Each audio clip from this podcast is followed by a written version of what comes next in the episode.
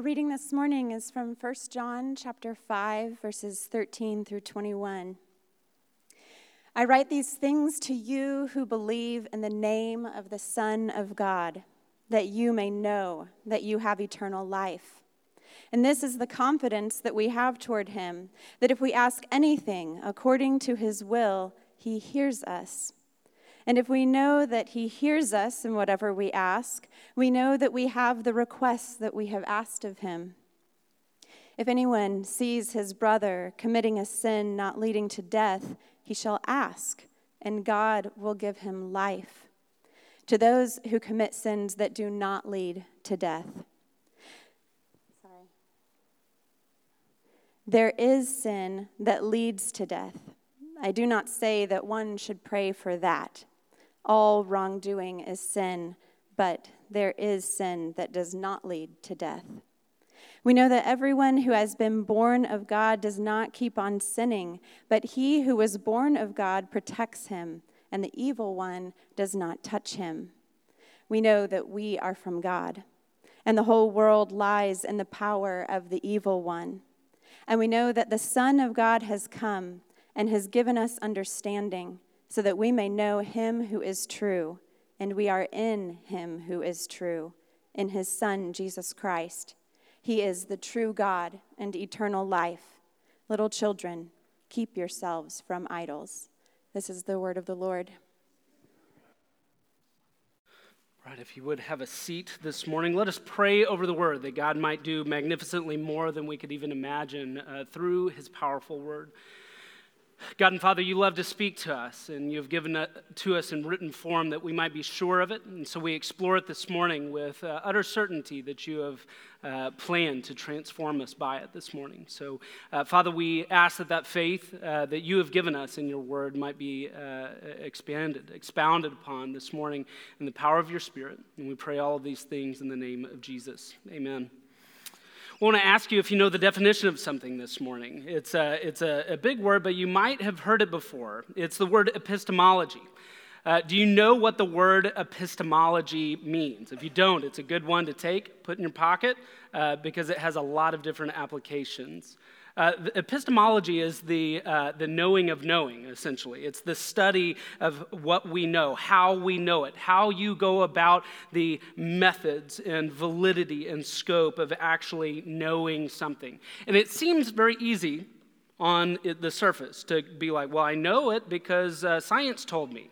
Uh, it, it's easy to think, well, I know it because I experienced it or because I feel it. I know it because I read it in a book somewhere. It was online. It's got to be true. So there are these different ways that we approach knowing things, but even the things that we, uh, you know, think that we know, uh, when you really drill down, it becomes very difficult to know how you know it. So, uh, uh, th- this has a very direct connection in with the scripture this morning, but it has an even deeper connection with our daily experience.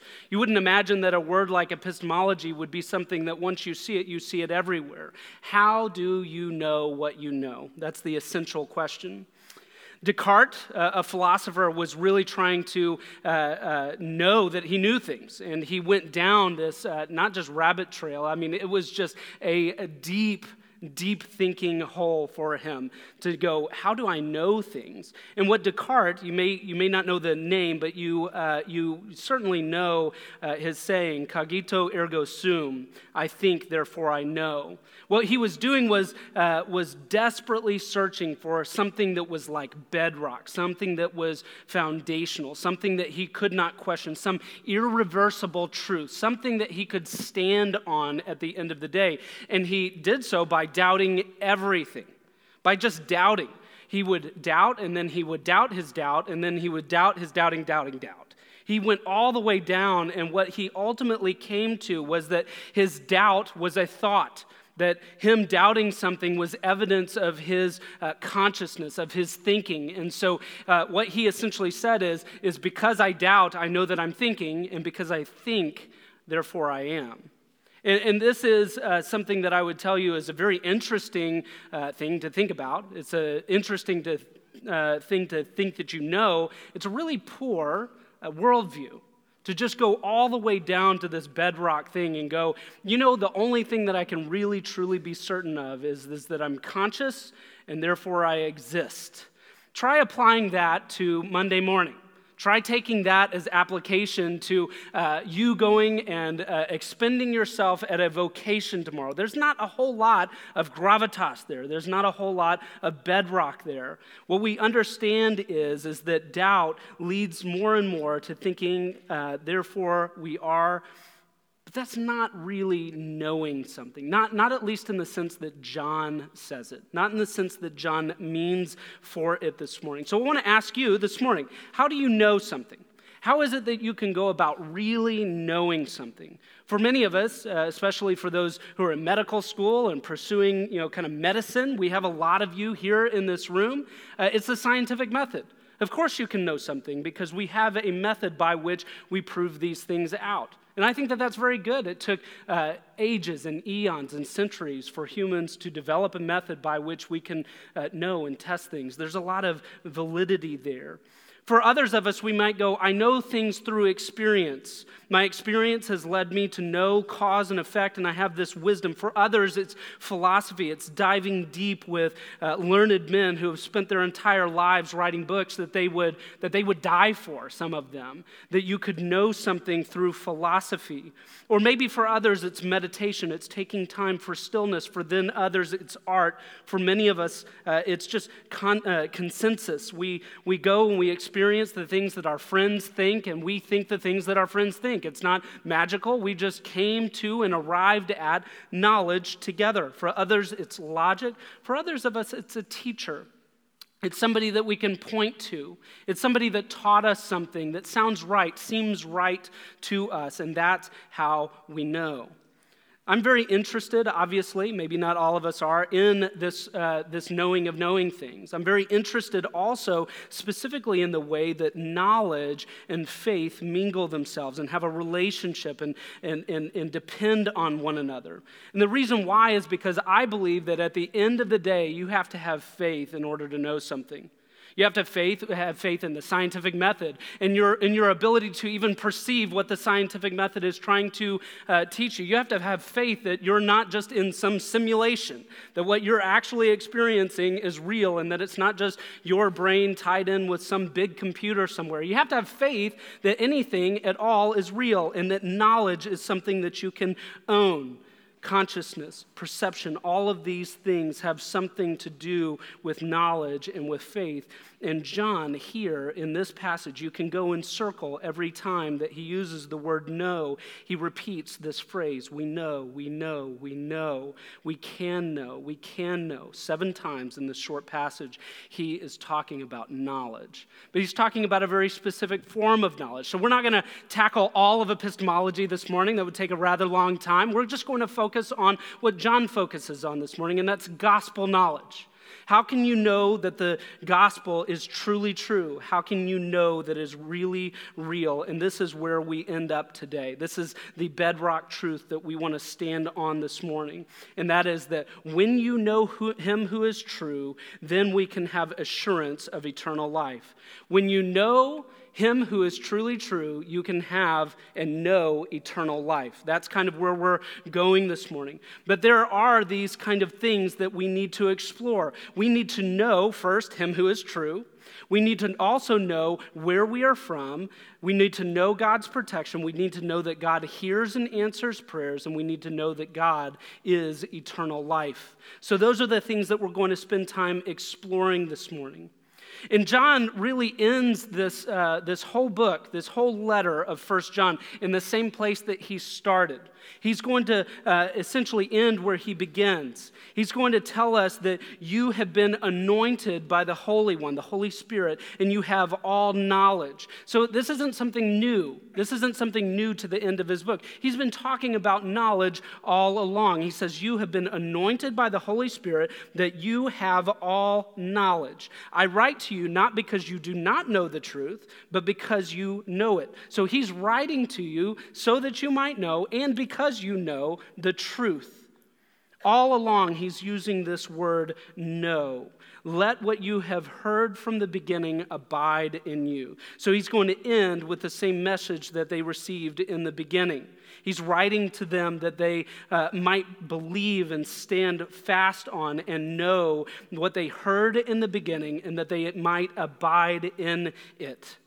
And so some of you might be thinking, great okay? I'll just i'll podcast the previous sermons. If he's just going to repeat himself over and over and the preacher is going to stand here repeating himself over and over what's the point? So we get to hear the same sermon.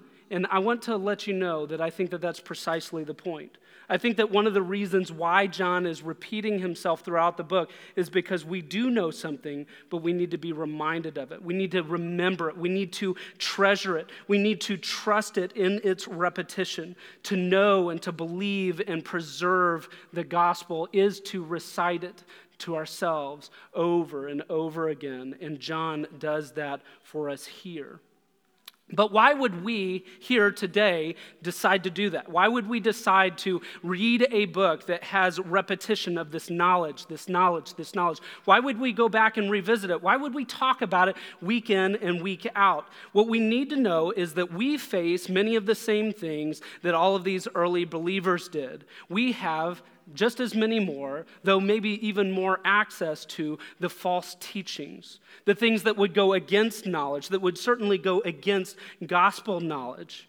Today, we may not have false teachers running in here and teaching us that Jesus is not the Son of God, but you may go to your counselor, and that counselor may be doing everything that they can to fracture and to break and to pull apart the faith that you might have. They might use fancy words like deconstruction in order to do this, but today, here, today, we actually have false teachers in our midst. We might even have books that have made their way into our household that, at their very basis, are going to cause doubt. They're going to cast shade. They're going to ask questions of the gospel. Not just the gospel, but ask questions of who is Jesus and what really is his desire for your life. Many of us go to vocations where we have an HR department that might be wanting you to participate in and teach you things that go strictly against and contrary to the gospel.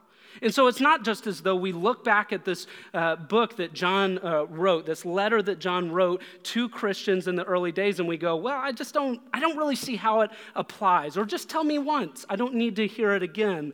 Of course, we do. We need to recite it over and over again. John starts and ends his letter, and he wants you to know what is true. He wants you to let it abide in you. He wants you to remember the truth and to live in the truth.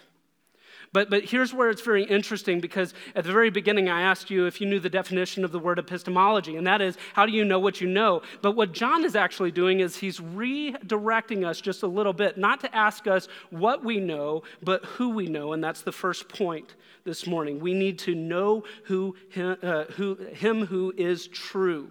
And so, what we're going to do is we're going to start at the very end of these verses and kind of zip our way back up to the very top of the verses in order to discover what John wants for us. And so, we start with knowing him who is true. Verse 20, read it with me.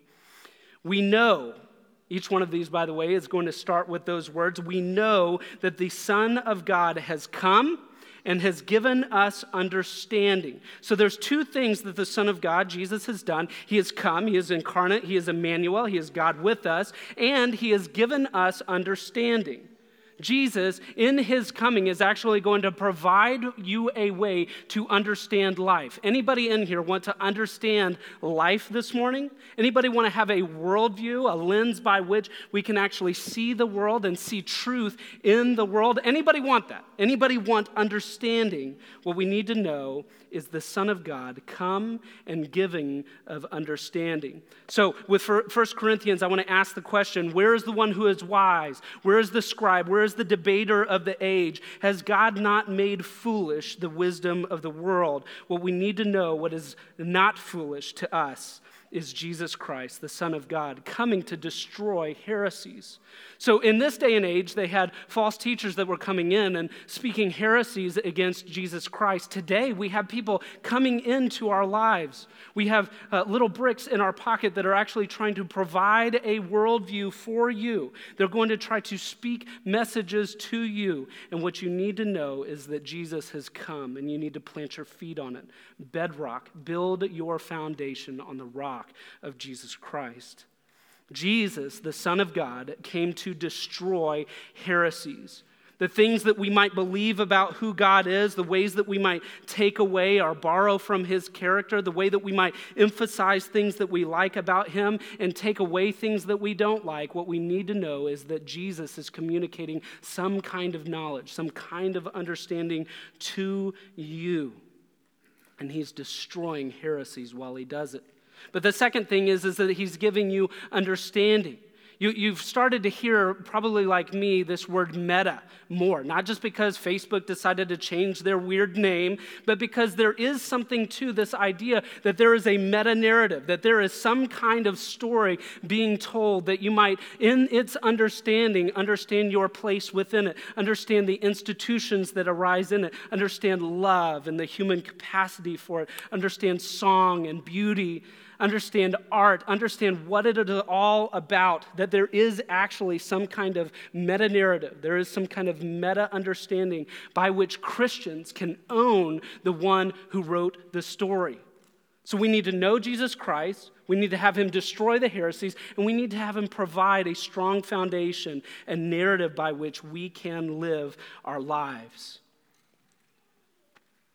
Why? Well, this same verse tells us we know the Son of God has come and to give us understanding that we may know him who is true, and in him who is true. We are in him who is true. Verse 20 gives us uh, two things that are althenio, that are true that we may know him who is true and that we may be in him who is true. Who is that? It tells us that it is the Son of God, it is Jesus Christ. Jesus came to give understanding so that we can know and actually reside in the incarnate truth. Now, that's something that we don't talk about very often. We think of Jesus as a person, but here we're actually told that he is something even greater than a person, that he is truth, that he is true. Do you want to know the truth? You can know Jesus. Do you want to be in the truth? Well, I've never thought of it that way. I think I'd quite like to be in the truth. Well, if you find yourself in Jesus Christ, you can find yourself in the truth. What we find there is that in the tumult of this world, amidst the waves and rocky oceans of this world, where you're being pulled apart, where families are being torn, where things are being burned down, we can actually be in truth. Do you, do you ever get confused about things? I do all the time. I listen to podcasts that uh, talk about all kinds of things that just confuse me. They're too, too big for me, or they uh, stand opposed to whatever it is that I believe. And it just, it's hard to know what is really real. But here we're told that we can actually reside in, be in truth. How? By being in Jesus Christ. When you know him, you are in him. And when you are in him, the second point is, is that you know where you are from. Now, for all of us, we have uh, different, we come from different places. Uh, we believe maybe uh, and have believed different things, and we're not really totally sure and can't quite make sense of our origin stories. This last week, I actually sat down with a person that's just grappling with things, and we knew one another uh, over a decade ago. And he came and he actually had a little list written out on a, a napkin from work that he had. And, and he was trying to remember something that had happened like 13 years prior. And why? Because it was very formative for him. And he realized in talking with his wife about it, he was like, I don't think I remember this right. Do you remember it? And I was like, I'm not sure that I remember all of it, but let's, let's do that together. Why? Because where we come from really does impact who we are. Where are you from? Well, this says we know where we are from. Verse 19 says this We know that we are from God. We know that we are from God. This is another we know statement. This is what he's trying to hand you this morning is that you can know where you are from. It, it actually puts this against the whole world of lies that lies in the power of the evil one. So we know where we are from, and it's from God. The world is a world of lies, and it lies in the power of the evil one. What is this talking about? John spoke a lot about being from God. We've actually talked about it a lot. If you're hearing this language again, it's been a major theme through John. And what he means to tell us by telling that we are from God is to tell us that we are a child of God. So here's what I don't want to do this morning. I don't want to revisit several of these, uh, you know, mountaintops that we've had in past sermons where we just talk about being children of God from God. Okay. I'm going to assume by this point that you've heard something about that. If you haven't, go back and read First John because he's always talking about it. What I want to do, though, is take that idea and I want to apply it this morning. I want for us to reorient ourselves. John just told you that you are from God. If you are in Jesus Christ, you are from God. What does that mean? Well, for many of us, we feel very small in this world. We, we came maybe from broken homes. We didn't have uh, quite the opportunities that we wish that we had had. Uh, our, our, our sin has kept us small, it's kept us marginalized. We had all of these big dreams, but we haven't quite been able to break uh, patterns of habits and sin that have actually, we strongly suspect, some of us even know, have actually restrained us from living life. And it all goes back to where we are from. We feel limited by our small town start. We feel limited even by our name. Some of us have parents that have horrible reputations. And we lived in the midst of a town where people knew our story. And so when I ask the question, where are you from? It, it like brings back like sadness and pain. But when we reorient our story, our origin stories in the gospel, here we get good news for those who have been alienated and ostracized and come from broken places. Why? Because you are from God. You have a new story. You don't have an old story of sin that you live in. You don't have your parents' name still sticking on you. You have a mighty Father, and you are in Jesus Christ, and you have a new origin. You are from God. What he does is he lifts you up and out of these broken places. But that's not everybody's story, right? We think, well, yeah, I know that people come from maybe small, hard, sinful places, right? What I know is that there are also some of us who grew up in big places with big expectations and we, we can't live off of our family name anymore. We've got like these big expectations. Our fathers were doctors, our mothers were professors. Like there are all of these big things. And we had all these big dreams, and there's this pride. And some of us even went out and got those things, and we feel pretty good about it, right? Where are you from? I'll tell you where I'm from. I've got big places and I'm going to even bigger places. For some of us, there's just this story of pride pride in generational wealth that will be tested by fire, pride in ourselves and our own accomplishments. And instead of being pulled up and out, what John wants to do is pull you down off of an ivory tower. He wants to reorient your origin story away from, here's what my name is, to here's my new name in Christ. I am a Christian. Do you get it? Where are you from? What John wants you to know is that your origin story is found in Jesus Christ. So I want to ask you this morning are you living it? If you know him who is true, then you are from God. Are you living like it? Do you see yourself in light of this gospel? Do you count yourself more as a Christian or by some other thing?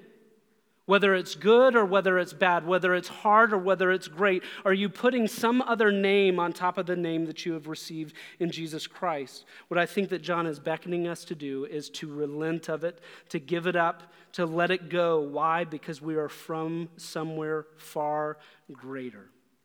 If you are from God, then you are a regent if you are from God, then you are a prince. If you are from God, then you are a daughter. If you are from God, you are an ambassador of Jesus Christ. Where are you from? Where are you from, church? You're from Christ. You're a Christian. So we need to know him who is true, and then we need to know where we are from, and then also we need to know God's protection. Verse 18, look at it with me here. It says, We know.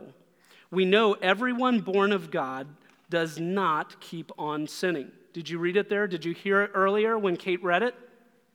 We know what? That everyone born of God does not keep on sinning. Let me ask you this. Did you know that? Anybody got any questions about that?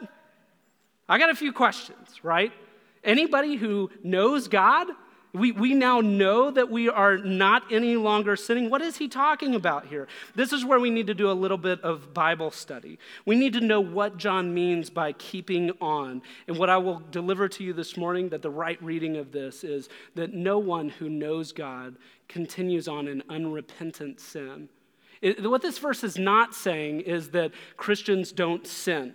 I've actually met people that interpret this verse differently and in that way, and this is not what it's talking about. How can we know that? Let's read verses 16 and 17 really quickly. If anyone sees his brother committing a sin not leading to death. Now, I just want to start right there, okay? So, right on the heels, or right before, he's saying that nobody keeps on sinning. He's saying if you see a brother in sin, no, those two things don't go together unless he's talking about something different. Let's keep on reading. Verse 16 If anyone sees his brother committing sin not leading to death, he shall ask God and God will give him life to those who commit sins that do not lead to death. There is sin that leads to death. I do not say that one should pray for that. All wrongdoing is sin, but there is sin that does not lead to death. More questions? I got some too. But what we need to take away from this, at least initially, is that John is not saying that Christians don't sin. He's assuming that they do, and then he's telling you to pray for them. We'll get into that here in just a moment. But what we need to read this as is that there is a keep on, non contrite kind of sinning, this unrepentant sin that leads to death, and Christians don't do it. There is sin that leads to death. It is unrepentant. It is habitual. It is rejoicing in sin. It lacks contrition. It is a seared conscience. It's somebody who is actually doing sin and who does not care that they are offending their father. No one can sit there and say, I am in Jesus Christ and I'm going to continue to do whatever it is that I want. Is that a hard word? It is a hard word. Why? Because our experience is habits of sin. But I want to ask you a question Do you feel contrite about it? Even in the midst of sin, patterns of sin, sins that go on for decades, is there sorrow over it? Is there confession of it? Is there uh, letting your friends in Christ into it so that they might pray for you? That's not unrepentant sin. It's not a, a pattern of habit in sin that is leading to death. It is actually quite the opposite. It is letting slowly, by one degree of glory, over to the other, patterns of sin and it's letting Jesus take those things on. We, we actually know something here of this. We know the struggle that is in it. But verse 17 says this it says, All wrongdoing is sin. Okay, so he's not getting away from the doctrine of what sin is. If you're doing something that heads in a different direction than God, that is sin. But there is sin that does not lead to death. Is he making an excuse for sin? By no means, Paul would say, right? There's, there's no excuse for sin. But what he's telling us is, is that we need to repent of it, that there is repentance of it. If I could paraphrase this, what I would deliver to you this morning is that we know that children of God do not continue in unrepentant sin and they need prayer. Christians in Jesus Christ do not continue on in unrepentant sin, but we need prayer within the struggles with sin. How, how can we kind of come about that? But he who was born of God protects him and the evil one does not touch him. So, what is it that we know? We know something of God's protection. Now, here, let's be honest, that's a little bit confusing because it was just talking about those who are born of God. Now it's talking about he who was born of God. In Greek, it actually is saying the one having been gotten by God. Now, that's not you okay? Now, when he talks about being born of God, that is you. But when he's talking about the one begotten by God, who is it talking about? It's talking about Jesus. What is this verse saying? It's saying that we know the protection of Jesus. We know that Jesus actually scoops us up, holds us, and is protecting us in the midst of a world that wants to destroy us with heresy and in the midst of our own sin. Jesus actually protects us, and the evil one does not touch him. You can have confidence knowing that your big brother, Jesus, protects you. Do you know it? Do you know that Jesus protects you? Do you know that He, at this very moment, is interceding for you in front of the Father? That He is actually giving His protection to you? We know God's protection. We are protected from deadly deeds and we're protected from the wicked ways of others. And, and how does He do this? Does He do it near to us or very far away from us? Well, we, we, know, we know God, and we know something of his protection. Now, what we need to know is we need to know that God hears and he answers our prayers. Verse 15 we know that he hears us in whatever we ask. We know we have. I'm going to stop right there. We know we have. I mean, this is another one of those questions that's like right there in front of you. Do you really know that you can ask God for anything and that He hears you? This is such an encouraging point. It goes on to say this this is the confidence that we have toward him. If we ask anything according to his will, he hears us. You can have confidence towards him. This is a major theme of the book. This is a major theme of the letter. You can have confidence. I know that there are people in this room that hear that word, hear it week in and week out in the midst of John's repetition of this confidence, this assurance, and we just don't feel it oftentimes. But John, here at the very end of his letter, thinks that it's crucial that you might have confidence towards him. Now, now I want to ask you the question what does uh, confidence towards him look like? What is the antecedent? It looks like to me that it's the Son, that the antecedent is the Son. You have confidence towards the Son. Why? Because he hears you. When does he hear you? Is it through long prayers with empty phrases? No. It says, ask anything according to his will. Do you ever wonder why it is that some of the prayers that we pray aren't answered or they're not answered in our timing? Here, John gives us a little peek, not the entire story, but it gives us a little peek into why that might be. What we do is we hear from God. God speaks to us first. He reveals himself to us first. Where primarily? In the Word of God. As we read and hear from him, we are shaped by him. Our wills are more in accord with him, they are more aligned towards him. And then in the midst of our prayers, we begin praying the things that we learn from God to pray back to him. And what John is saying is, is that when you pray, if you are in Jesus, he hears you. Man, what confidence there is in that. What beautiful truth there is just in the fact that you have an audience with God Almighty. I mean, we, we pray all the time, but very rarely do we get the gravity of what is actually happening. You can have communion with God, not as someone who is far away, but someone who actually hears. And then you can have confidence that He hears. And then, if you are being shaped to be more like Him and you are praying the things that are in accordance with His will, He answers those things. These are real promises. You can read here in this passage and you can decide whether or not you want to believe his promises or whether or not you want to lack faith that he hears you and that he actually answers your prayers. But what we need to know, what John beckons us to know this morning, is that God hears and he answers.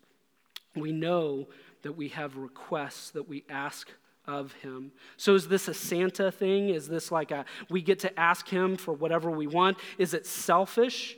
Verse 16 tells us the answer to that. It says, If anyone sees his brother sinning, he shall ask God, and God will give him life. Right? So, so here's what's very interesting. We read that first verse about asking and God hearing, and then us asking and Him answering, and we go, Goody, I've got a lot of requests that I get to make of Him. But what John is actually telling us is that the, the first thing that we should be uh, entering into is actually prayer for one another, not for self not for a Santa God to give us all of the blessings that we ever desire, but to actually ask God to bless other people. Can you imagine a church where instead of going and always giving your requests before God for your own things, you were always oriented in prayer towards the good of your brothers and sisters in Christ, and then they were doing the same thing for you? If you pray and you're in Jesus, He hears you if you pray in accordance with his will, praying blessings and care over other people, seeing a, a, a desire for them to repent of sin and to come into more Christ likeness, he'll actually answer those prayers. If you are dissatisfied with the way that your brothers and sisters in Christ look around you, if you're constantly kind of agitated and frustrated with your brothers and sisters who just aren't living out the faith, John says, pray. John says, pray for them. Do you pray for them? Lastly and finally, we, we get to know this eternal life. What kind of confidence uh, towards Him it takes to ask according to His will. But what we really want to know is the way that this relates to the gospel. We know eternal life. Verse 13 I, John, I write these things to you. That's not the first time that we've heard that. We've heard it repeated over and over again. John is very clear and wants you to be very clear about why he's writing this letter. I write these things to you who believe. To anybody, is it an evangelical message? Is it bringing people into the faith? It is not. It is bringing instruction to those who believe. I write these things to you who believe in the name of the Son of God. Jesus, uh, John uses the last part of his letter to remind them, to remind us who he's writing to and why. And what I want you to know when you revisit the book of First John, whether it's uh, two weeks from now or 20 years from now, I want you to remember this moment. John is writing this letter to those who believe in the Son of God, and that's you. If you end up in a desperate season and situation, come to this book and know that John, the apostle by Jesus Christ, who is in Christ, who is indwelled by the Holy Spirit, who is meaning to impart eternal truths, is speaking to you also. You can come, you can trust this letter. He says, I write to you who believe that you may know that you have eternal life forever life in Jesus. Here's, here's something that I want for us to grab onto this morning. We don't often think about eternal life in this way and make direct application. Many of us went off to college, at least for guys especially, and like we, we all had that kind of roommate or the other person that was just always playing video games. And it's just like they're playing video games and they're doing it so cavalierly, like it's this first person shooter games, and they're not taking it very serious that there's just death out in front of them. Why? Because there's constant regeneration and like respawning, and it's happening in this other kind of virtual world. And here, here's what I want to ask you What if you lived your life? as though at any one moment, at the point of death, you were to regenerate and respawn. But rather than being back in that terrible situation where you're like shooting people up, you're like entering eternal life with Jesus forever. Here's, here's the connection that I want to make here.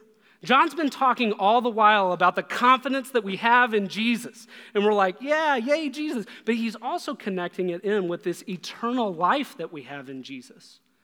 What if you knew? I mean, knew for certain. What if you lived your life as if at any moment you might enter glory forever and ever? What person would you be afraid of? Caesar? What army would you be afraid of? The US military? What, what, what person's opinion of you would, would matter at all, would keep you from sharing the good news of Jesus Christ if you knew that any one moment you would be with Jesus forever? being showered with his love and affection, how would it change the way that you live? Would you be more confident? For those of us who lack confidence, John wants you to know. He wants you to be assured. He wants you to be confident. Why? Because you have life everlasting. And the things that are in this life, they matter. We're living in a kingdom that's inaugurated. We're living underneath the king. We're living in his forever kingdom already, but it is still tainted by sin. It's still marred by pain and suffering. It's still unbeautiful because there are things that have disintegrated. There's been entropy in this world, but when you enter the everlasting, there will not be. Man, what confidence there is here in the gospel. A forever life with Jesus gives us great confidence. So, how then should we live? Well, we should live in keeping with Christian credence. Our creed is Christ. This, this passage is talking about what we know, it's talking about confidence. How can we know what we know? How can we truly have like a deep and rich and abiding and steadfast epistemology? We can found it on Jesus Christ. We can found it in the gospel. We can found it on the Holy One, the Holy Spirit, John says. We can found it on the word that is given by the apostolic authority that John has. We can have it in order to fight heresy and to live lovingly. John's goal is for us to live differently. So, so here's a couple of things that you're going to see at City Church. Some of us are new. If you want to know what City Church is all about, how can we live in keeping with a Christian credence? First is to live in Christian community. The, the, the church is actually a tapestry of togetherness. It is a culture of corporate constraint, and it's good. We don't like the word constraint very often, but what we're actually doing here at City Church is building and weaving a culture that is so thick that our marriages depend on it, that our friendships depend on it, that, that, that we can't just live in isolation, that we can't just live as individuals, that if I'm sinning. I know that people are seeing my sin. And then they're praying for my sin and that I might be restored in the love of God. I want to build a thick culture here at City Church. And you know what? The constraints aren't scary, they're hopeful. Building a community like that would be so different than this world. If we really truly held one another accountable, who likes accountability here? I'll tell you what, the truth is, I do. Why? Because I've seen people who have uh, slowly snuck out the back door and do not live in Christian community, not one with constraints, one with permission given for sin, with heresies that deteriorate the gospel. I see broken marriages, I see broken friendships outside of the Christian community. There's lots of grenades to lob at churches, lots of them. Listen, I've got a longer list than you do of hardships in the church, I promise you. But man, I want a thick Christian community. I want to raise my kids in a thick Christian community. I want to raise them in a place where there are actually expectations of them, and they're gospel expectations. The next one is you will see liturgy a life of liturgy, a rhythm of recitation, healthy habits of the gospel for every day. Why is it that John spent so much of his time in this letter repeating himself? It's because you needed to hear it. The, the, the, Holy Spirit didn't make some mistake making this a repetitive letter. The truth is, is that liturgies are helpful for our heart. Why? So that in the moment of crisis, when you get cut open, what bleeds out of you are the things that you learned day in and day out. John says love. He says love. He says love. He takes the teachings of love from Jesus Christ and he goes, love one another. Why? So that in the moment where you're uh, uh, uh most frustrated with the sons and daughters of God around you, you get cut open and you're hurt, and what flows out of you is love. Why? Because you recited it because you had a liturgy for it. City Church needs to be a place where we have uh, catechisms. It sounds painful. It is a little bit. Catechisms are just these uh, question, answer, question, answer, these truths, these doctrines that we teach one another. Fathers, I encourage you, learn a catechism. We have one here at City Church. It's a catechism for boys and girls. Don't let that dissuade you. If you didn't learn it as a little boy or girl, I didn't. I'm learning it now.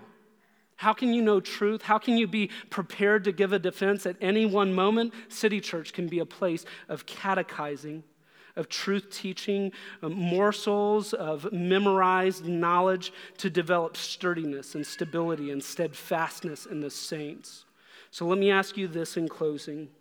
Beloved, what do you know? What is it that we know coming out of this? We know him who is true. And when we know him who is true, we have assurance of eternal life. Knowing Jesus means knowing him forever. Let us pray. God and Father, we thank you for your word. We thank you for the way that it, uh, it, it comes in and speaks sweetly and softly to those parts of our hearts that you have already made tender and fleshly. Father, I pray that the truth of your word would resonate in our hearts this morning, and Lord, that we would be changed by it, that we would be softened by it. Lord, I pray that you would develop a culture here at City Church that is mighty, that is in these things, that is living out these things. Father, we thank you for the Holy Spirit and for the word. We thank you for the Apostle John and for the book of First John.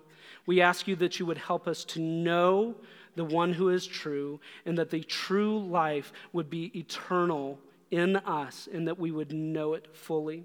We ask that you would keep us from temptation, Father, from sin and Satan. We ask that you would restore us to life when we fail to live up to your righteous standards. Father, help us to build a culture of Christ likeness here at City Church. Help us to develop gospel liturgies, not just on Sundays, but in our conversations with one another. Help us to develop gospel catechisms, knowing true and rich and deep doctrines that we can stand on as bedrock. God and Father, we thank you for Jesus Christ. We want to live in him as truth, and we pray these things in his name. Amen.